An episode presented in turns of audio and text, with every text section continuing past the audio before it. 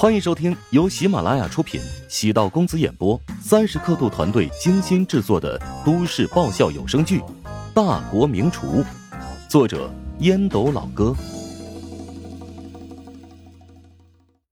第一百九十七集。当确定合同签署完毕，黄成和姚燕走到长桌的正中间，工作人员将折叠在角落里的猛虎屏风展开。作为合影的背景墙，黄成和姚燕对这种场合很熟悉，虽然很公式化，但会流露出自然表情。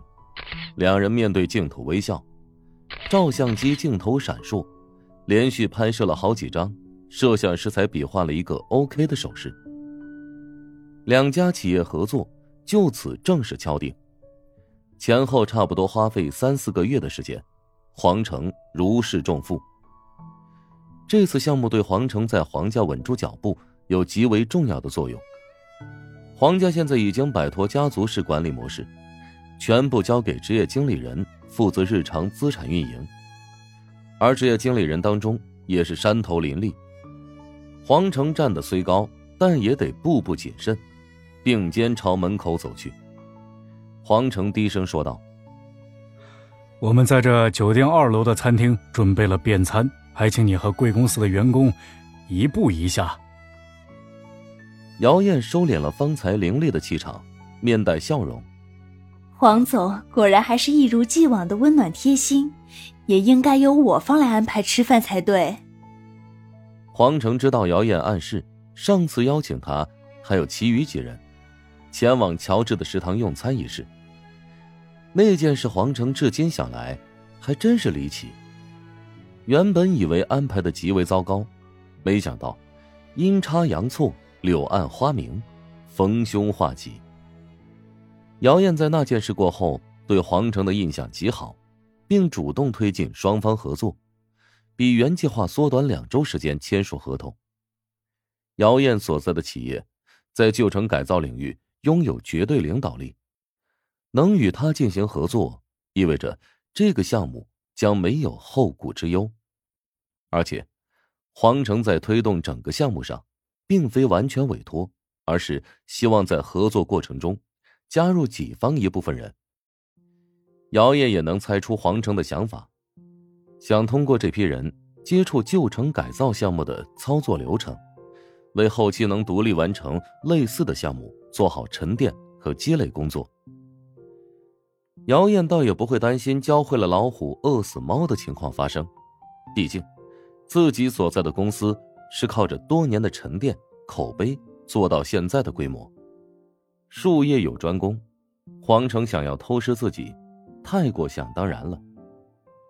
来到餐厅，众人按照职务分成了三桌，姚燕与黄成自然做主席，并肩而坐。服务员开始走菜，五星级酒店的菜肴，甭管口味如何，单从外观来看。绝对用了心思。姚燕尝了一口糖醋鱼凉菜，没有任何表情。黄成瞧出姚燕的心思，怎么味道不行啊？味道很不错，但是我一直在健身，需要控制饮食。黄成也不点破，心道：之前去乔治的食堂用餐，也没见你刻意控制啊。姚燕见黄成嘴角露出玩味的笑容。露出尴尬之色。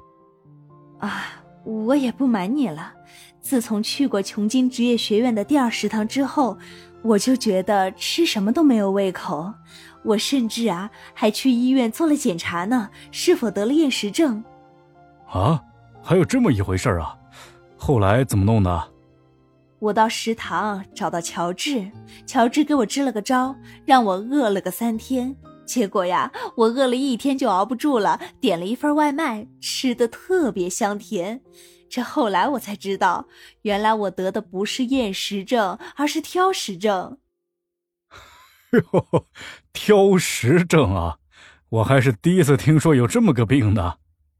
现在除了食堂的菜之外，我这吃其他食物啊都没有什么胃口，就是以填饱肚子为主。姚燕一点也不像在开玩笑的样子，黄成感觉自己刚才有些失态，别人都那么痛苦，自己还当乐子来听。他一脸严肃，自责道：“哎呀，那我岂不是害了你啊？”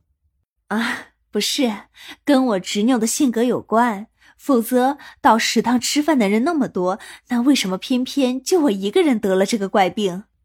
嗯，这么想啊，是有道理的。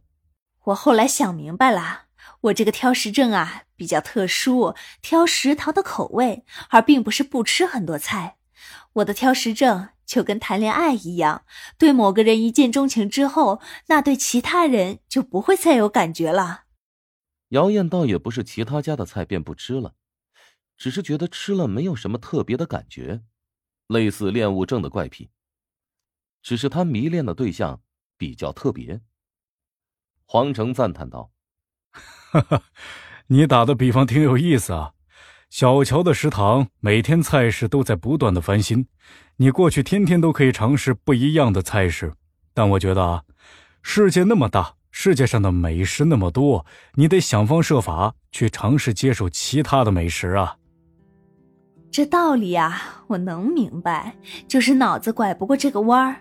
为此啊，我还咨询了心理医生，心理医生也没辙。我每个月呢都要去他家喝农夫山泉鸡汤，否则会特别的念想。哎，我好像也有点这挑食症的趋势了。姚燕举起装着柠檬水的玻璃杯，那咱们碰一个，为相同的爱好。来来来，以水代酒。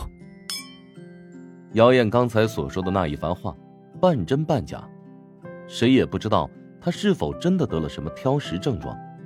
但有件事是肯定的，她是想借助刚才的故事，间接的感谢乔治。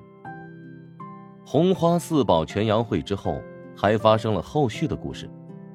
姚燕主动找到乔治，希望能够用红花四宝全羊宴。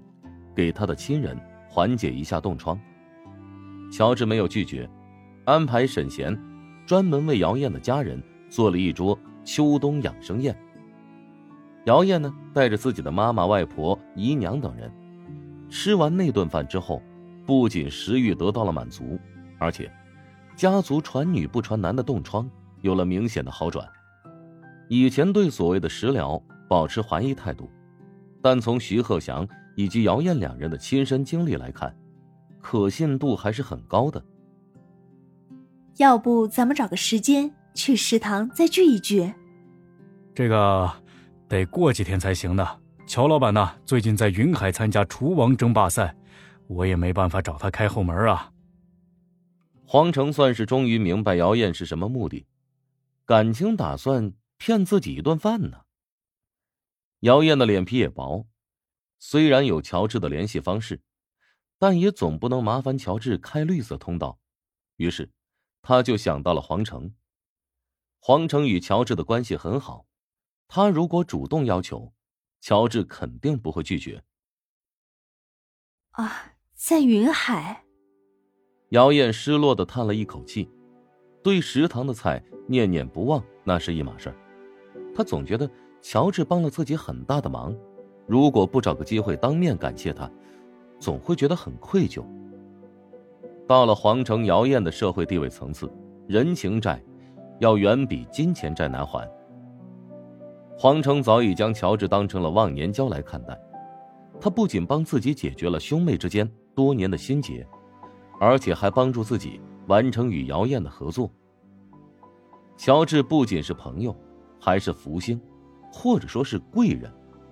你看，乔治还这么年轻，凭借他那让人眼前一亮的处事风格，以后前途注定是不可限量的。